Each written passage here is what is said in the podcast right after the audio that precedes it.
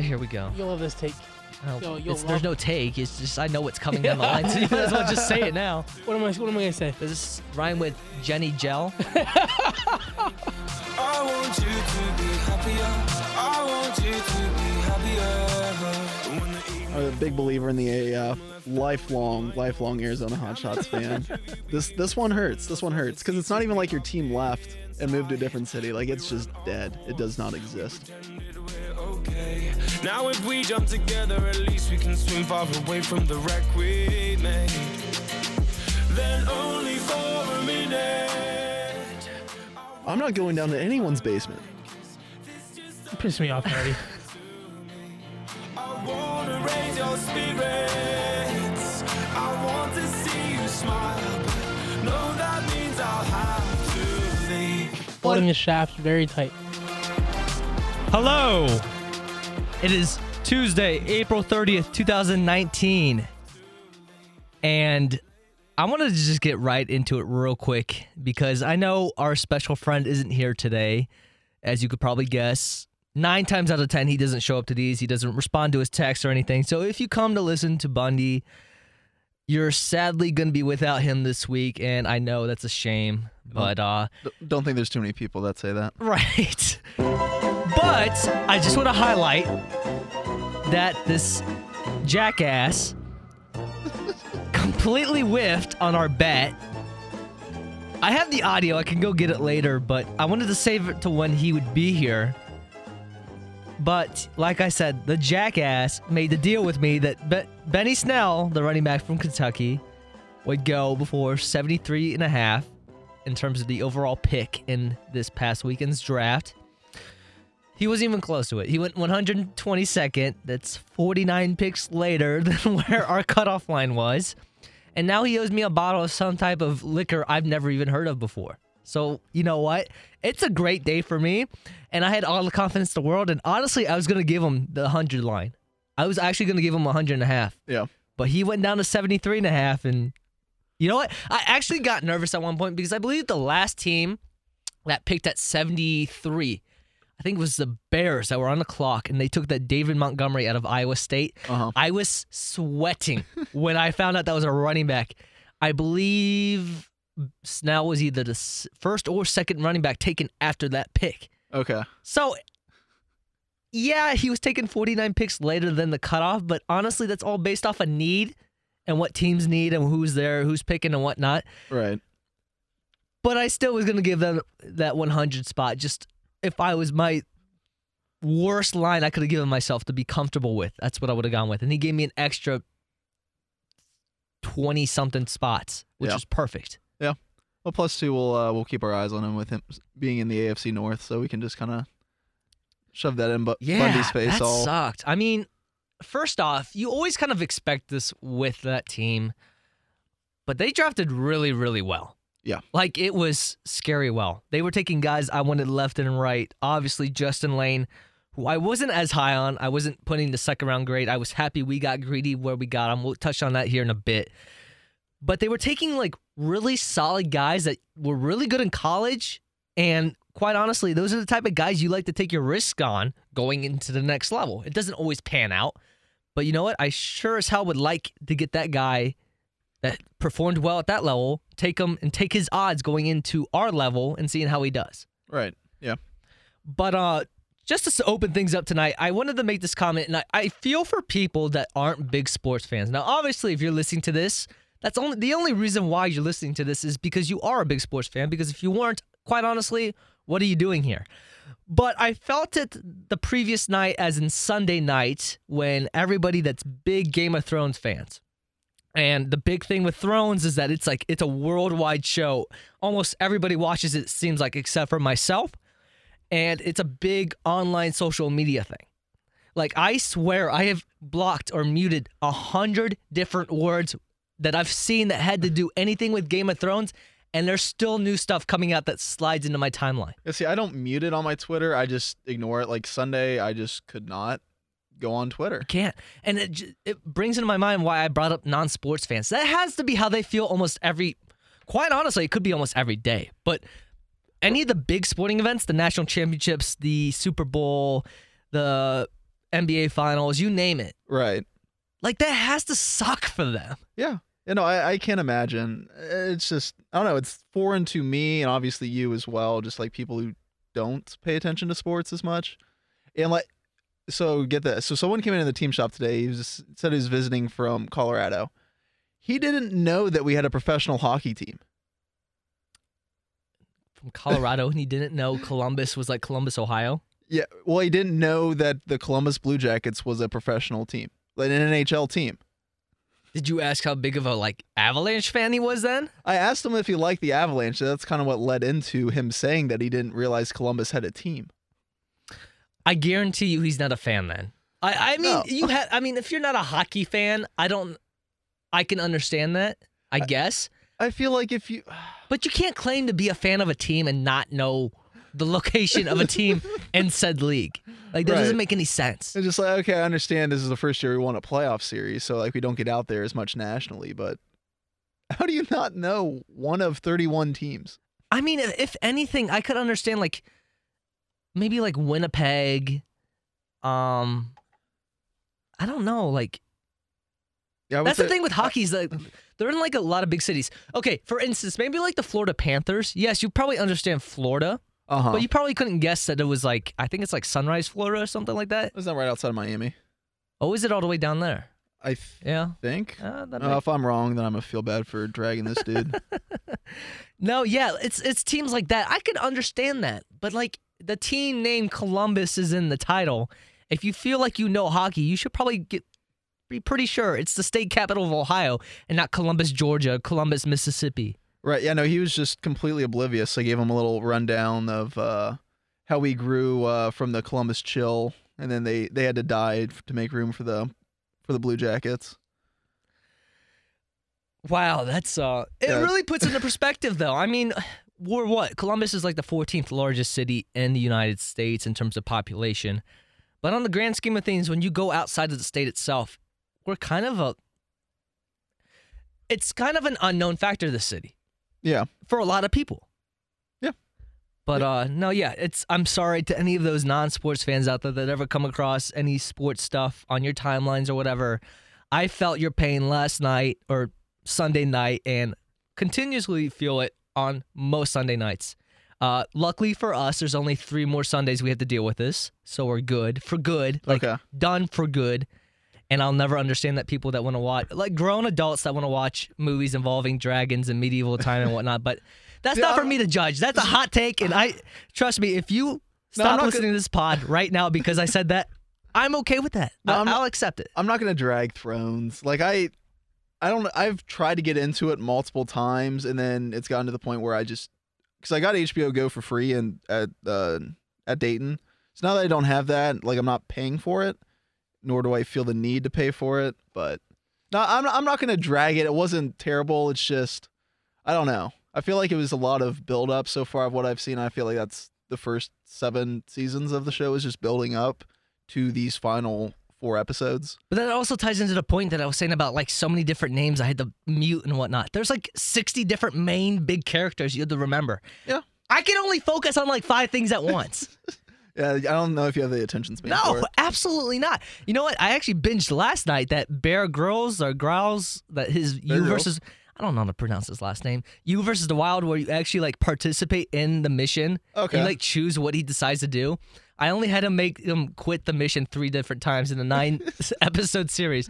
So I think I was doing pretty well. Okay, yeah, that's not terrible. Um, but obviously, we're not here to talk about TV shows, but we could do that on a different day. I will point out I am correct. Um, the Florida Panther. Well, you are correct as well. It's in Sunrise, it is Florida, sunrise. but it is Nice. in the part of the Miami metropolitan area. So I was also correct. Okay, that makes sense. All right, so back to shame on you, Colorado person, for not knowing that the Columbus Blue Jackets exist. I will say here at work with that take I had on Game of Thrones, I'd probably be disowned. Uh, No, I, I I'd probably be yeah. blackmailed. I'd probably be, I'd probably be disowned by the studio itself. But it's whatever. You know what? I take my lumps and bruises as we go. But we're not here to talk about that stuff. We're here to talk about Cleveland sports. And what better way to start off than this draft this past weekend? First off, how much of it did you get to see? Um, I I watched the first round up until probably around like pick 20ish or so, uh, just to see if Dorsey was going to make any moves up, and then I decided that MLB the Show was calling me. so then I, I went that route and then had my phone by me in case uh, in case he did make a move. Just because that first round is so long. It Like that- is, but it's it's more of a TV show than anything else. I mean, if you follow along close enough, most of the time when they're announcing a pick, they're almost on to two picks after it in terms of the oh, actual Oh, yeah. draft itself. Yeah, for sure. It's a TV show. They want, you know, they want to drag it out. It went from eight, I think start like coverage time started at eight. They didn't make the first pick announced until like eight thirty. Which is ridiculous considering that it was the Arizona. Like, I understand what the Cardinals were doing. I'm not going to be that ignorant sports fan that says, "Oh, you've had months to decide on this. Why? Uh, why don't you just make your pick right away?" Because obviously you're waiting it out to see if anyone's going to make any last minute offers to you. So like, I'm not going to be that ignorant sports fan. But at the same time, like, that is ridiculous. 30 minutes. Like we're well, let's think about this. We're a long way away from where we were maybe even like 10, 15 years ago where obviously different CBAs were in line. Rookies, especially the first round rookies, and especially first overall guys, were making insane amount of money, like Sam Bradford. But more importantly, the guy I want to point out is Jake Long, the Michigan tackle that went Yeah. to Miami. I mean, weeks heading into the draft, they were already drafting up a contract. Like it was being reported by everybody. It was common knowledge. He was going to be the pick. They had at least a deal written in place heading into that draft night. Right, which is ridiculous to think about because not too long ago Joey Bosa like didn't sign his rookie deal until. So I just mean there's so much contrast there. It's a lot different because of the CBA. Well, and right, it's, it's a lot of the language being put into contracts. And if you remember, Bosa held out because of how it was going to be written, or how, at least how the Chargers wanted to write into his contract, how his signing bonus money was going to be allocated, and he wanted it front loaded while. Uh, San Diego prefers to do it backloaded in terms of Right. guar- it goes into the guaranteed money category. Right. But in terms of this draft in the first round, I think if you wanted to bring up surprises, your easiest go to has to be with Daniel Jones going to the Giants. And it's not even just that pick, but it's the way Dave Gettleman defended it the day after. And honestly, this past couple of days, Yeah. The way he's had to defend this is crazy. He I mean just as of this recording earlier in the day, he says, quote, "Let's see how crazy I am in 3 years in regards to this pick." If he has a job in three years. Right. right. But it's I think that's more along he was answering for the comment where he said there's a chance that Jones could sit for 3 more years behind a Pey- or not Peyton, Eli Manning who's he thinks in his eyes he tries to claim that Manning's still good. I mean, were we watching the same player last season? He's Uh, not. no. You want that guy in the future now. Right. Well, and plus two, Daniel Jones has been described as a uh, Eli Manning with less swag, which I don't even think that's possible. It's not. He doesn't have the arm talent. He is nowhere near the arm talent of what the Mannings have. The only reason why he's getting this comparison is because he was coached by David Cutcliffe. Uh, no, when they when the Giants announced that pick, I just died laughing for a solid like five minutes. Like that's absolutely hilarious. Now, Cutcliffe will always defend his players, and he did very well with Daniel Jones. But it's clear as day. If you watch the final game, his senior, or I don't know, was he a senior or was he an early entry? I think he's His- senior. Yeah, his last game at home was that game against Wake Forest. They lost 59 to 7. Wake Forest was one of the worst defenses in the Power 5 last year. You don't believe me? Go watch the game against Memphis in the Liberty Bowl. It was horrendous. Uh, well, Or here- whatever bowl it was, but Yeah. besides the point, he only put up 7 points on really bad defenses and if you watch his game, it's he's very raw. right. like he he's a pro style quarterback, which I know Gettleman loves. That's the style Manning is. So if that's really what he's looking for, great. But his like I said, his arm talent, his arm strength are just not there.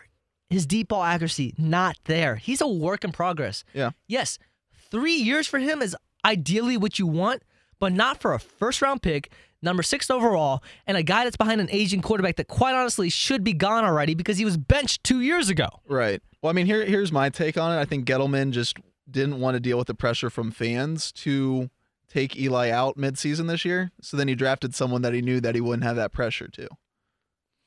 That's a really weird way to think about it, but honestly, the way he's defending this, can you really take that out of the question? No, you can't. I mean, uh, honestly, too, like I can't. Well, because Gettleman was saying too that he knew for a fact that two teams were going to take him, so that's uh, so he was using that to justify why he didn't want to wait until seventeen. And multiple guys have called that BS. Benjamin Yes. Allbright, one of the most tuned in guys. I, I love him to death. He's out in Denver. He's one of the most tuned in guys in the, the sport. And quite honestly, everybody should follow him if you love the NFL. He said that's just flat out baloney. He, Well- he, he had got guys in terms of like GMs contact him and say, this guy isn't even like middle second round on our board. We'll see what I can what I can see is they heard that Gettleman might be looking into it, so then them just calling or like kind of leaking out, oh, we might go uh, take Daniel Jones just to see if he would actually be stupid enough to take him at six. It's all a mind game, man. Yeah, no, one percent is. I think Gettleman fell for it. I mean, obviously, time will tell, and the fact that Haskins is going to the Redskins, and we'll get to that matchup will be there two times every season. I think is hilarious. So that's clearly the biggest storyline of the draft was one pick in the top 10 that just blew everybody away. Um, if you really need to see some reaction videos, I know there's one of MetLife Stadium where the Giants were hosting a draft party, and it was an ugly scene. um, but in terms of the Browns draft, let's go over it real quick, just step by step with each guy. First off, we pick 46, a trade up a couple spots to this 46 spot to pick Greedy Williams, which I honestly believe at this spot was a steal. There's no reason why Greedy Williams, the cornerback out of LSU, should have been on the board at this point. His the knocks on him are ridiculous. You're not drafting a cornerback for his run stopping ability, his Right. his short tackling. You're drafting this guy because of his covering. Right. You're not. I mean, you took Denzel Ward in the top ten last year, and he's not known for this run stopper or his tackling can be suspect at times. Well, to the point that he hurt himself. Not, Trying to tackle not being able to know how to tackle. Right. And what I've seen on Greedy too is he's an ankle tackler, which for me, I I would love to see that. Just like go for the ankles, don't get your head touched in any way, shape, or form. You'll be fine. But Also, fa- too, you skipped over our first round pick, by the way. Odell Beckham. You're right. Odell at 17. You're right. Which I mean, honestly, putting that together, your first two picks technically are Odell Beckham and Greedy Williams. Yes. That's incredible. Yes. Like Greedy got knocked and fell down boards because of a statistic or a, a his style of play that honestly shouldn't affect him 90 to 95% of the time. Because you're drafting him for his cover skills. And he's the best in this draft at that. You got the best corner in terms of covering guys at pick number 46.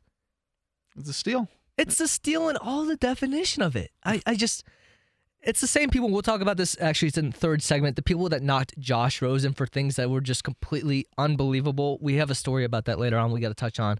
Um, third round pick 80, 80 overall is a guy I really liked coming into this draft because he was a linebacker that just plays with reckless, uh, like he's so reckless. He's gonna fly around and throw his head into the mix. And quite honestly, it's what you expect out of like a AFC North linebacker, and it's Sione Takitaki from BYU. Had early uh, personality issues early in his career at BYU, got into a lot of trouble, but honestly fixed himself late in his career at BYU. Cleaned up really well, and coaches and players at BYU could not rave about him enough. Uh, this guy, like I said, he's a prototypical just fly around the field linebacker. If he can kind of hone in on his coverage skills, he could see the field a lot this year. Yeah. But uh, it was a little bit early for the spot where I think you could have taken him. Not only that, I feel like he- he's got to grow into himself a little bit in terms of the pro game. But I don't hate the pick. Like I my immediate reaction was is that I like his style. I like what he can bring to the team. It might have been a little bit early on the selection of him, but I mean, go watch his tape of that game against Wisconsin. He was flying around the field. I don't know how you could knock that. Right. Right. Yeah. Plus two. How can you not like the name Taki Taki? Yeah. And then we'll get on to our fourth round picks, Sheldrick Redwine. Sheesh. Safety out of Miami, Florida. Um, I'm gonna be quite honest with you. I didn't know a whole lot about him when this pick was made. I kind of forgot about him. He's actually one of the main reasons why the turnover chain was brought in at Miami. He's a ball hawking safety is kind of where I would put him in the mix. He's a very decent tackler. I going into day three was expecting the Browns to target Deionte Thompson out of Alabama. They ended up passing on him for Sheldrick, and I don't have any issues with it. This guy's not going to start right away. He's kind of going to grow into himself. Um, I expect him to play behind Damarious to begin with, but honestly, depending on how Morgan Burnett is, he could probably fill in that role later on, Right. maybe a year or two down the line. Yeah, I feel like that's a lot of, especially if you're not first or even second round. That's what it's really going to be, just kind of developmental. See how you fit along, get a feel for the pro game. And then going into the fifth round at 155, we got, quite honestly, in my opinion, it was between this guy and Greedy Williams for the steals of the draft. Mac Wilson, the linebacker out of Alabama. This guy's an instinctual middle linebacker. That's about the best way I can put it. He's going to be able to control your middle linebacker core for the next eight to ten years, depending on what you decide to do with Joe Schobert, which he's his name's been thrown around in trade discussions. Mm-hmm. So if Mac can show he's worthy enough of starting in that position, that might make it more easy. It might make it easier for them to get rid of Schobert. I don't expect them to. At the very least, that's a hell of a rotation between a guy that's played at a high level at Alabama and Schobert in the middle. Right. And honestly, too, like, I trust, for the most part, I trust any player that comes out of Alabama because Saban runs a tight ship down there. So I, I I like this pick a lot. And then going with the second, fifth round pick because we traded one, the I believe is the middle th- fifth round pick, and the package that went to move up to get Greedy, Greedy Williams. Yeah. Um, it was kicker Austin Seibert out of Oklahoma. Funny statistic. I know you sent it along to me. Seibert broke the points record by none other than Zane Gonzalez out of Arizona State. Um, we hope Austin doesn't have the same career arc as Zane in terms of his time in Cleveland. But it was a very interesting. I'm gonna say it right now. It was a very interesting pick to make in the fifth round because I believe the fifth round, in terms of a lot of GMs, is their money round. You get the the value picks. Last year it was Genard Avery, knocked it out of the park in terms of what Dorsey did with that fifth round pick. Right. I'm just saying this right now, and I've heard Dorsey's comments today about you know it's good for the kicker, kicker competition. They're happy with Greg Joseph. Um, I also saw Dustin Fox from 92.3 in Cleveland kind of say this: You're not happy with your kicker, obviously, if you're drafting one in the fifth round. Yeah. Oh, it's as easy not. as that. Right. You're you can't play that smokescreen Right. because it's obvious. One thing I love about this too is that uh, we got this pick uh, as a part of the Josh Gordon trade with the Patriots. That's amazing. So, and looking at uh, Josh Gordon's production with the Patriots last year, he scored three touchdowns. That's 18 points. So we are looking for 19 points out of Seibert, and the Browns will have won the trade with the Patriots. That's what I'm putting it at. It's amazing. Wow. That's unbelievable. Um, we want to move on to round six real quick. Uh, Drew Forbes, the guard out of Southeast Missouri State. I've been hearing from a lot of the top end guys in the business in terms of scouts that this guy is one of the sleepers in this draft. Most notably, I heard it from Scott Dryden. You can find him at Brown Scout on Twitter. He's very good with all this stuff. Um, Drew, in terms of watching his tape, obviously he's very raw in terms of athleticism, but this guy is as strong as they come, and he's I mean he's a, he's 305 pounds. He's kind of on the heavier side. That's why you want to move him into the guard slot.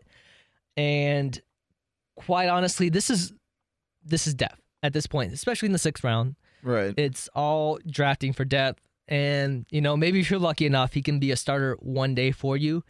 But I'm never going to hate a pick that helps solidify the offensive line, which, quite honestly, can be a little bit of a question mark going into this year, especially with Austin Corbett moving into that guard spot where Kevin Zeitler is leaving. Right. And we still don't know what we have really with Robinson either at left tackle. Do we, though? I mean, we signed, we re-signed him to a one-year deal. He was rather, Right. he was decent. Right. He was decent, but it's just like we don't know. I feel like he hasn't played long enough for us to know for certain that, okay, he's a lockdown left tackle for us. Right, which is why I believe they only signed him to a one-year right. deal. Right. Right. And if you're curious, I believe they might attack that position harder in the draft next year.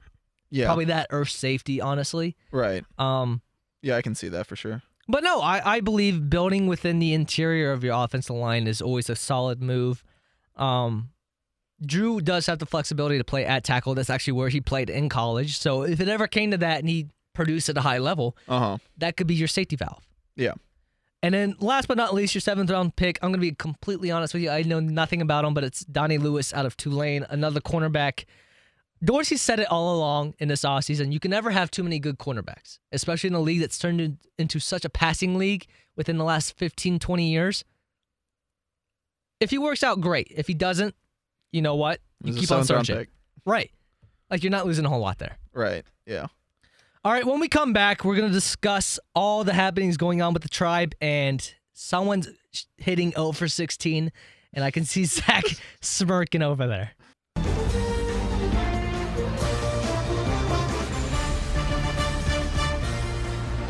It's a quick talking hockey here before we dive into tribe stuff. Like I told you, this music right here gets the juices flowing. I actually didn't talk to you about this yet. On the way home, because obviously that goal that Duchene had, Uh huh. I was about like five minutes from being home. Yeah, so I was listening to Bo- I was listening to Bobby Mack and Right. Yeah. Me too. uh, Jody on the home with the Jackets. 97.1 the fan. Um, I we were sitting in that Top Golf Lounge Uh huh. during the first overtime, and it's just never comfortable. Like overtime No. in playoff hockey is never comfortable. And We No. that twice last year Right. and won twice, and then we lost one. And I missed three on three overtime hockey. We were good at that. yes, we were, but Well, shout out also to the guy. This just goes to show the lack of knowledge that people have about the sport of hockey in general. Overheard a gentleman when, as we were sitting at Top Golf say, "Oh, we just we got to score here because you don't want to go into a shootout against the Bruins." yeah, it wasn't the proudest day for the man, and he was all juiced up in his BJ's gear, but uh, hate to see it. you- Hate you- to see it. You really hate to see it. Um, but as of this recording, so it's going to be tonight, as in Tuesday night, game three. I almost want to call it the rubber match. Like, whoever wins this game, honestly, is going to take control of the rest of the series and how it's dictated. Right. And I, I, after we won, I, I feel so confident now. So confident. Although, can we talk real quick about that? I, I don't even know what Bob was doing in that first overtime where he was kind of like overslid the goal Uh huh. and had to come and reach back and save it. Like, where are you going? The puck was easily coming right to you. I'm not gonna yell at Bob. I no, did enough of that. absolutely not. But it's just like that's the stuff, where, especially when your your blood pressure's really high in that moment. Right. That doesn't make it a whole lot better, No. and I it made me nervous going into overtime number two. I'm like, how is he going to handle this? Was that maybe he had the jitters there? I, I don't know. I mean, I was if we would have lost game two, I was about to send a text to, to Dabo and Lou, much like I did after the first period of game one of the first series when I pronounced the BJ's dead. I was going to pronounce them dead again and see if it would create a resurrection of sorts. Um, You wanted to, you wanted to give a reverse jinx, is what you're talking yes. about. Yeah, Okay. I, meant it the first time, but then the second time was just going to be okay. This worked the first time, so let's see if it'll. See, there's still a little magic in the hat. So I have to go down and work some of our on set stuff down there, and I'm actually going to go in with my pass. I guarantee you that first series against the Lightning, I went to game. Those three. No, I went to game four. Was it game four? Yes. Yes, I went Was No, no, it was a no, no, Sunday. no. It was three. went to game three. You're right. It was game three. I couldn't hear myself think. So much so that the cannon went off twice actually at the end of that game after Yeah, I saw your snap video. Yeah. I only heard one. But I, heard, I was told the cannon went off twice. And where you sit in the press box, you literally sit over top of where the cannon's located. That's how loud it was in that stadium. I can't even imagine how it, or arena. I can't even imagine how loud it's going to be for game three. See, I, I I saw the idea floating around. They should bring in a second cannon. But it- where, where are you going to put that? Uh, nah, it doesn't matter. Put it in between the in between the benches. Just have just fill up the entire concourse with cannons. Fire them all off. It's fine. I guess. I mean, Well, I should get a cannon for every playoff series we win.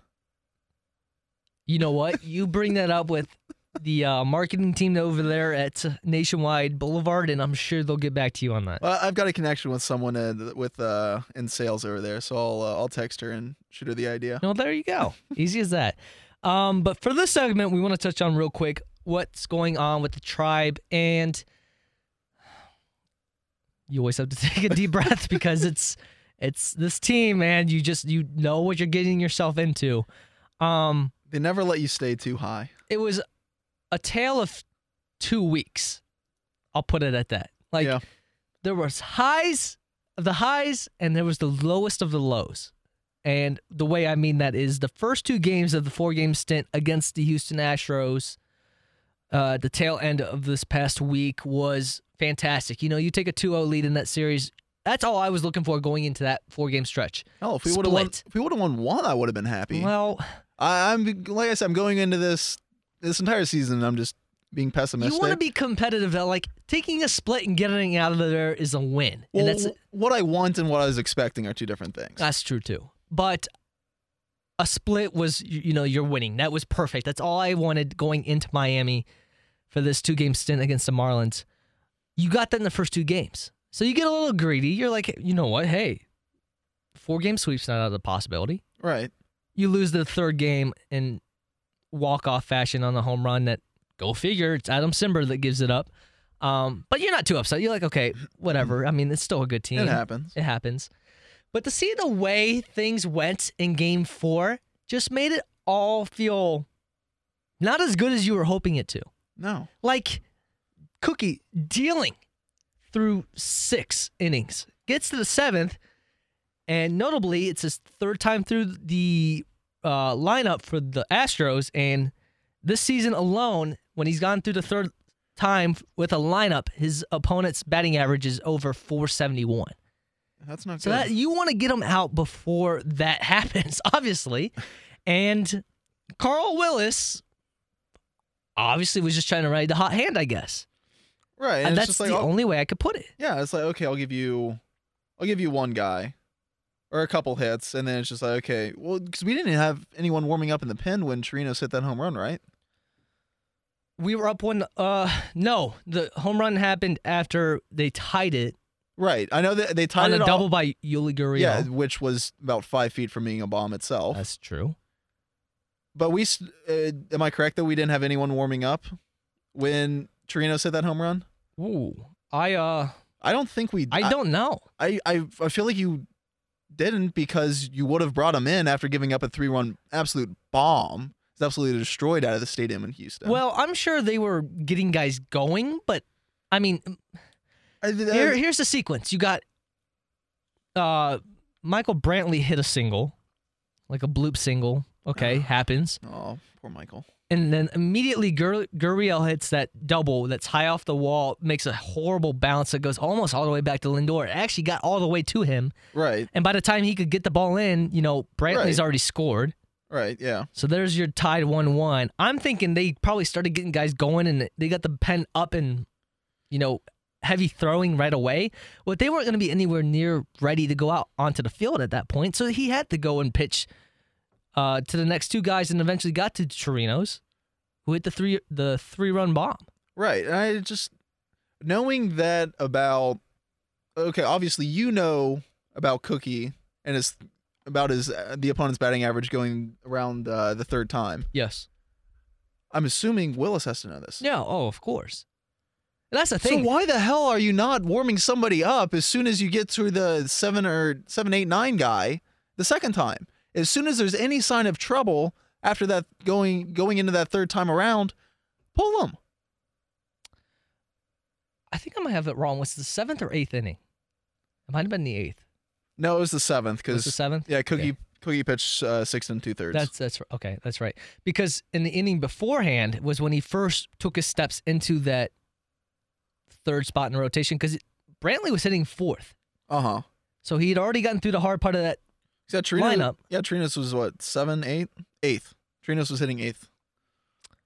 Yes, that does make sense. So he already in the fifth, he already have touched into that third time into the rotation, started going through it. Right. I, Maybe I, they felt comfortable that he started off in that one, two, three of that rotation or Well, that lineup was fine, and would try to see if they could stretch him maybe an inning. I, I mean, could see that. no, that's fine. You can try and do that, but also at the same time, have somebody going in the pen in case at, at any sign of trouble. Then that way you could pull them out. Because I mean, the Indians are off today, so there was you could have pitched one guy three innings. You could have pitched three guys one inning. You could have done whatever you wanted because no one's pitching today, obviously. Right. And a guy you just called up after his rehab stint, Tyler Clippard's a he's a great guy to throw multiple innings in that spot. If you felt that was the case, I agree with you. I feel like they might have been too comfortable with the low pitch count. You know, uh Carrasco was averaging maybe like 13, 14 pitches an inning. His he was around 80 pitches going into that seventh inning. Like he was perfectly fine. Right. I mean, I'm also too. Since when is it a bad thing though to pull a guy after 80 innings and when it's April? Or 80 pitches. Right. Yeah, yeah, Well, that's what I meant. You're talking about the rotation with the heavy, most heavily used pitchers in it, especially last season. Like Tito was notorious for running guys deep. I think Bauer threw like 124 pitches this week against Houston. Well, Bauer's a he's a the exception. Bauer's just a he's an odd dude, and if he if it were up to him, he'd throw 200 pitches. Yeah, it probably would be. I mean, he he's uh he's just an odd dude with that. Like I love him, but uh, this team, dude, this team. No, it's rough. But the good thing is, is that you know you've taken your lumps. You're only two games back of the Twins, who have had one of the easiest stretches in their schedule they're going to have all year. And then on the flip side, you're going to go through one of the easiest stretches in your entire schedule, which is nice to have. Right. You have a two game stint at the Marlins, then you return home for a long homestand. Uh, it looks like six games. You have three against the Mariners, and then f- four or seven games, and then you have four against the White Sox. Then you'll head back on the road for the West Coast trip.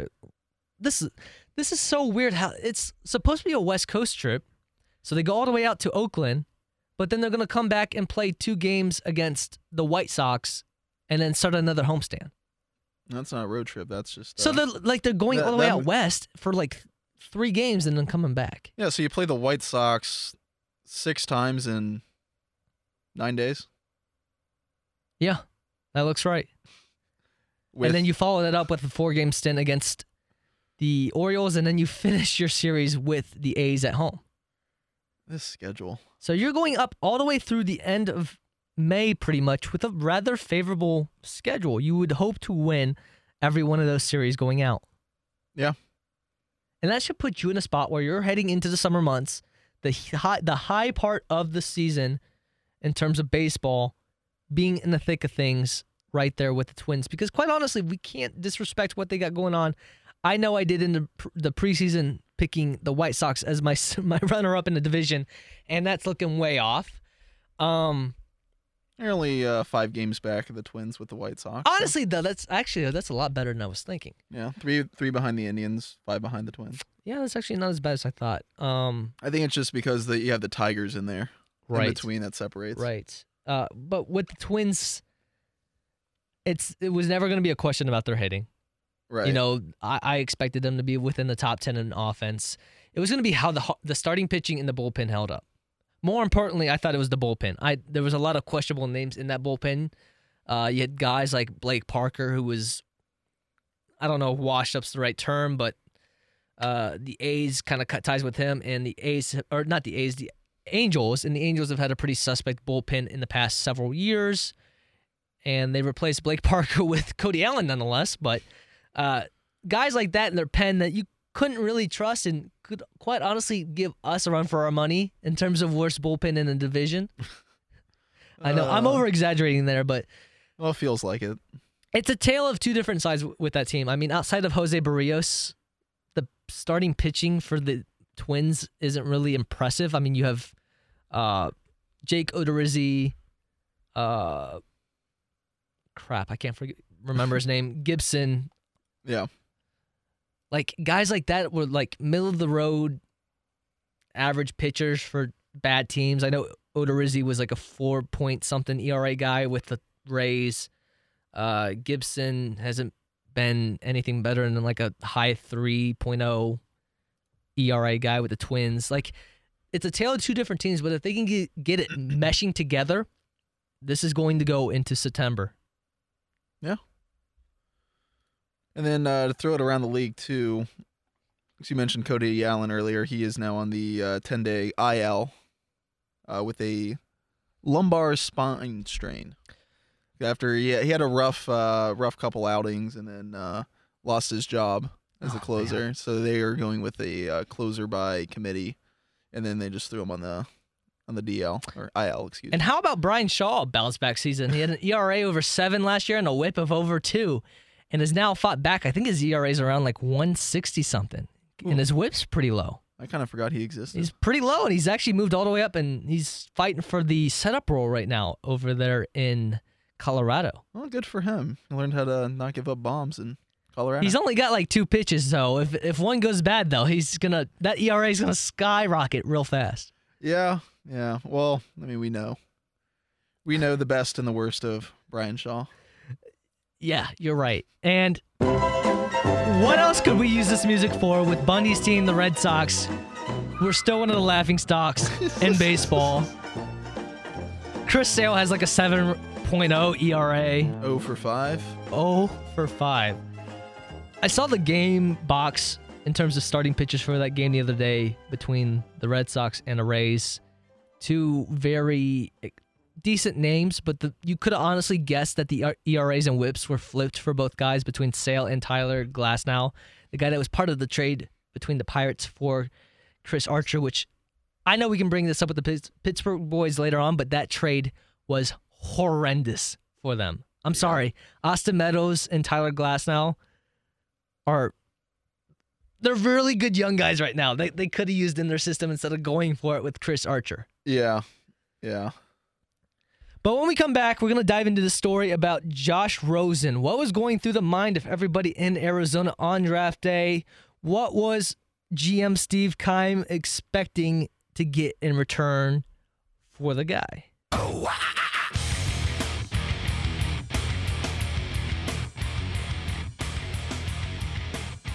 Final segment of the program. I saw this article come out on Monday.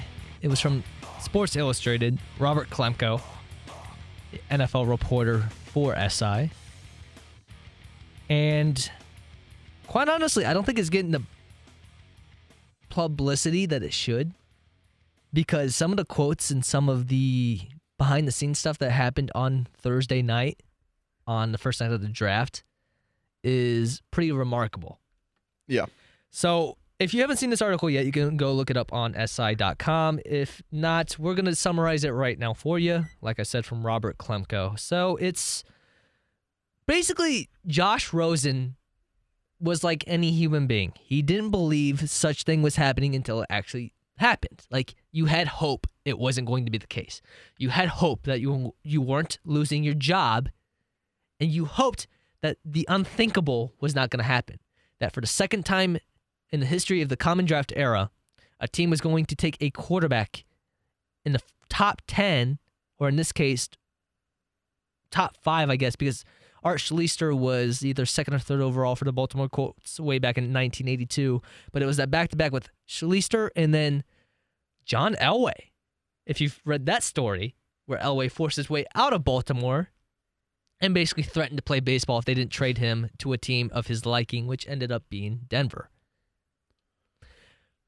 But it's like I said, it's very unprecedented what happened on Thursday night, and you can totally understand why Josh felt this way. While most of America thought it was a foregone conclusion for almost months now, when Murray made known that he is playing football and focused on football, that this was happening because of the Cliff Kingsbury effect.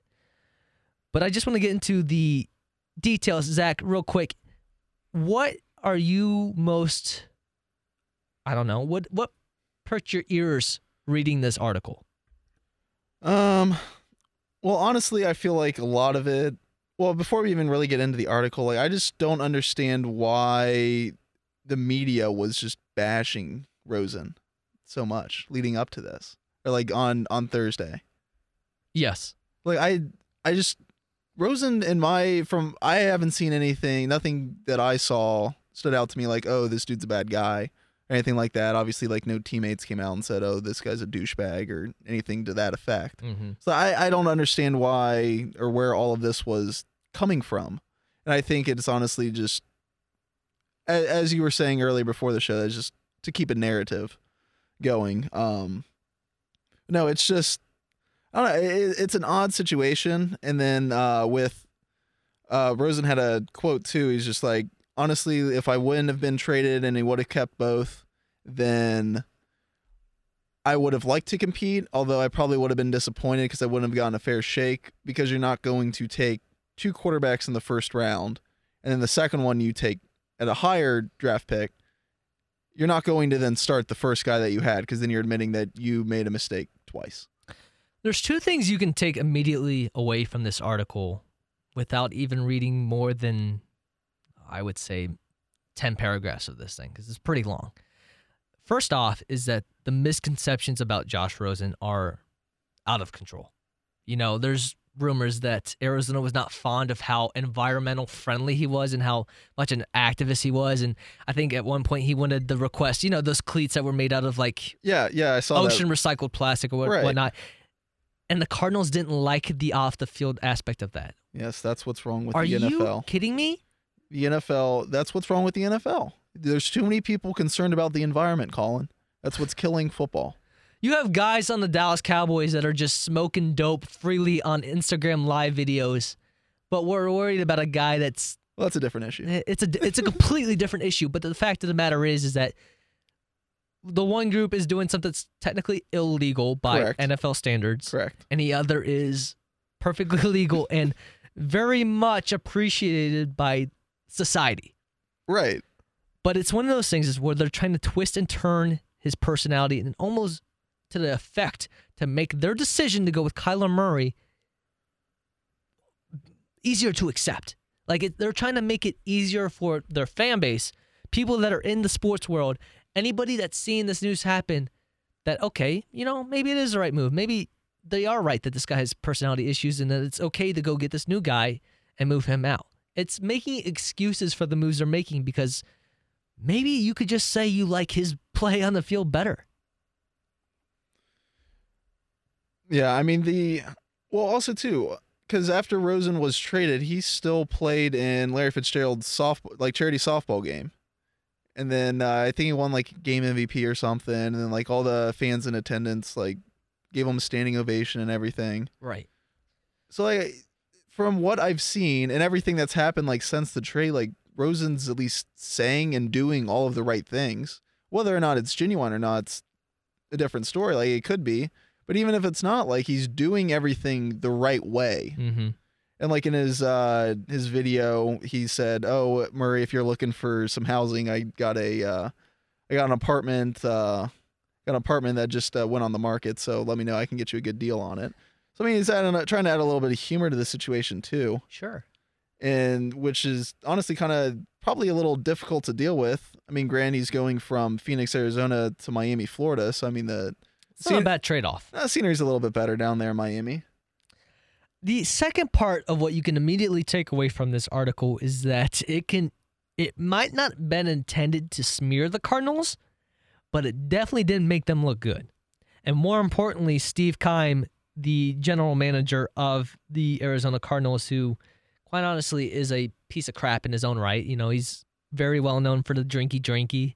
He goes and does that with the driving and whatnot and has made a lot of bad decisions and somehow has kept his job or has kept a position in the NFL, which you know what? There's a lot of stuff going on. It's none of my worries, but obviously his off the field, off the job life is a whirlwind. His on the job life too is pretty much in the same mold. So much so as in this article, Klemko writes that Keim went to Murray and his agent and pretty much asked if he was fond of certain teams like the Patriots or something, and would it be worthwhile to trade him to those spots on draft night? Not weeks before the draft, on draft night itself, when the value of the quarterback is going down. Right. Yeah, they've known that they had the first overall pick since the end of the season. Yes. Murray stated months ago that he was going to play football. Mm-hmm.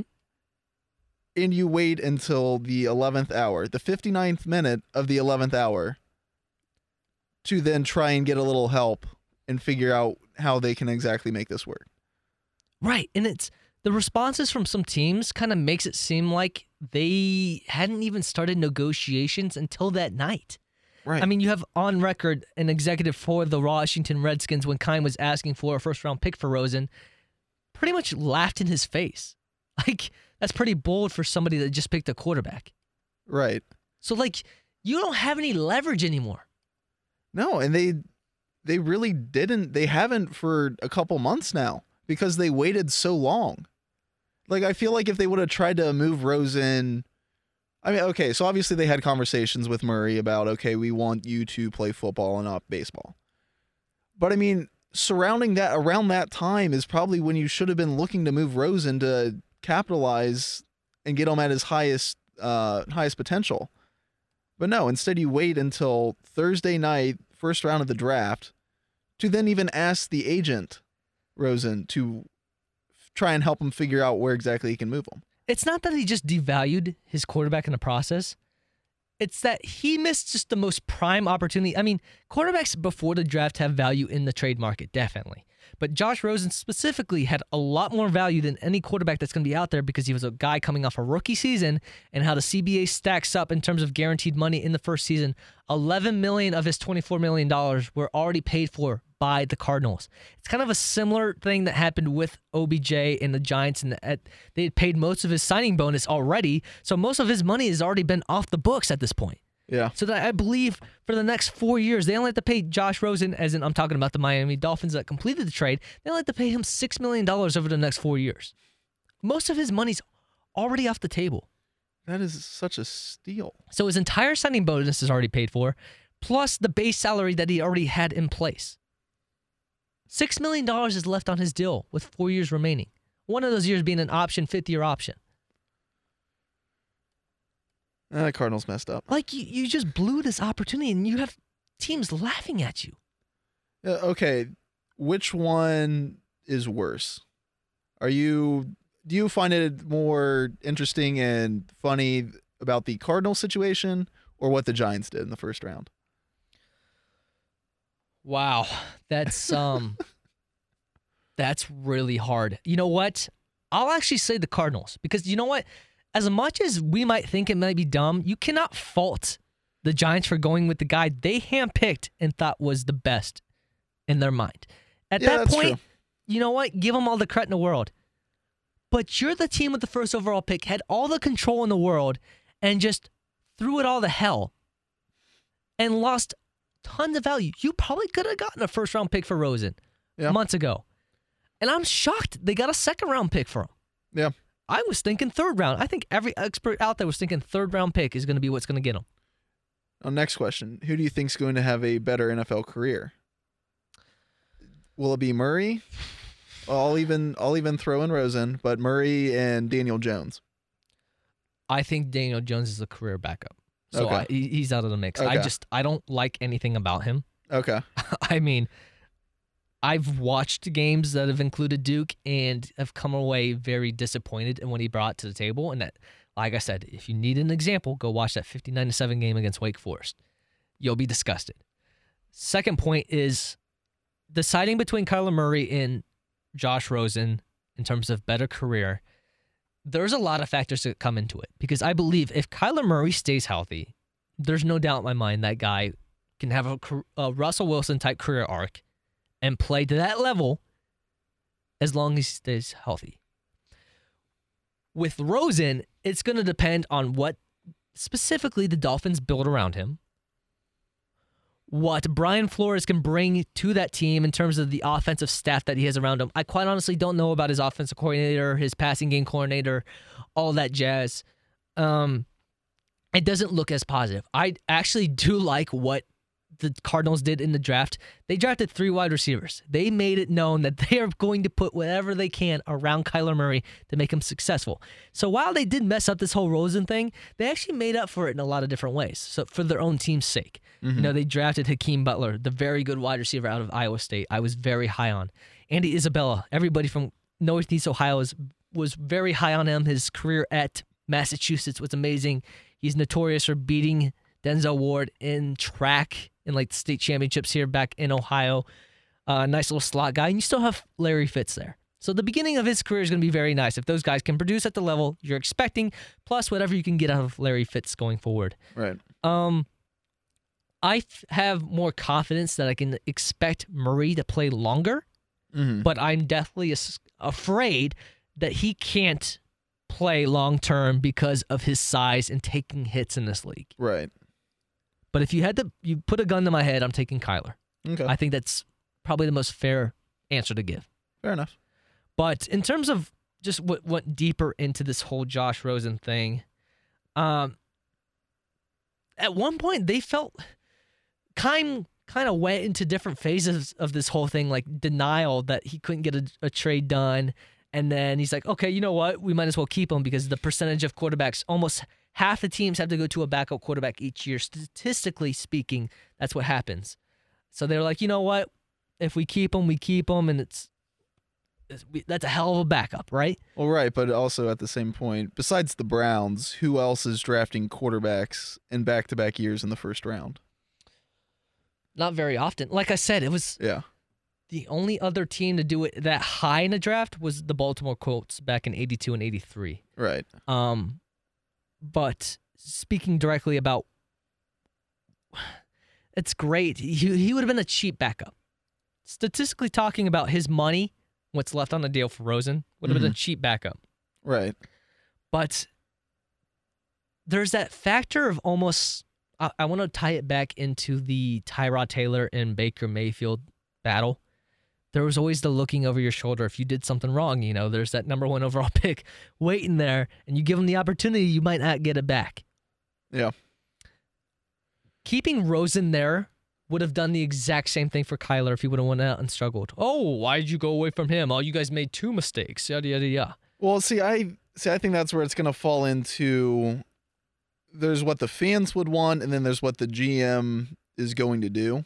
Sure. Because I think the GM would have definitely been of would have been stubborn headed with it. He would have rolled with Murray as long as he could physically and healthily go out there and play, uh, just to prove that okay, I'm not wrong.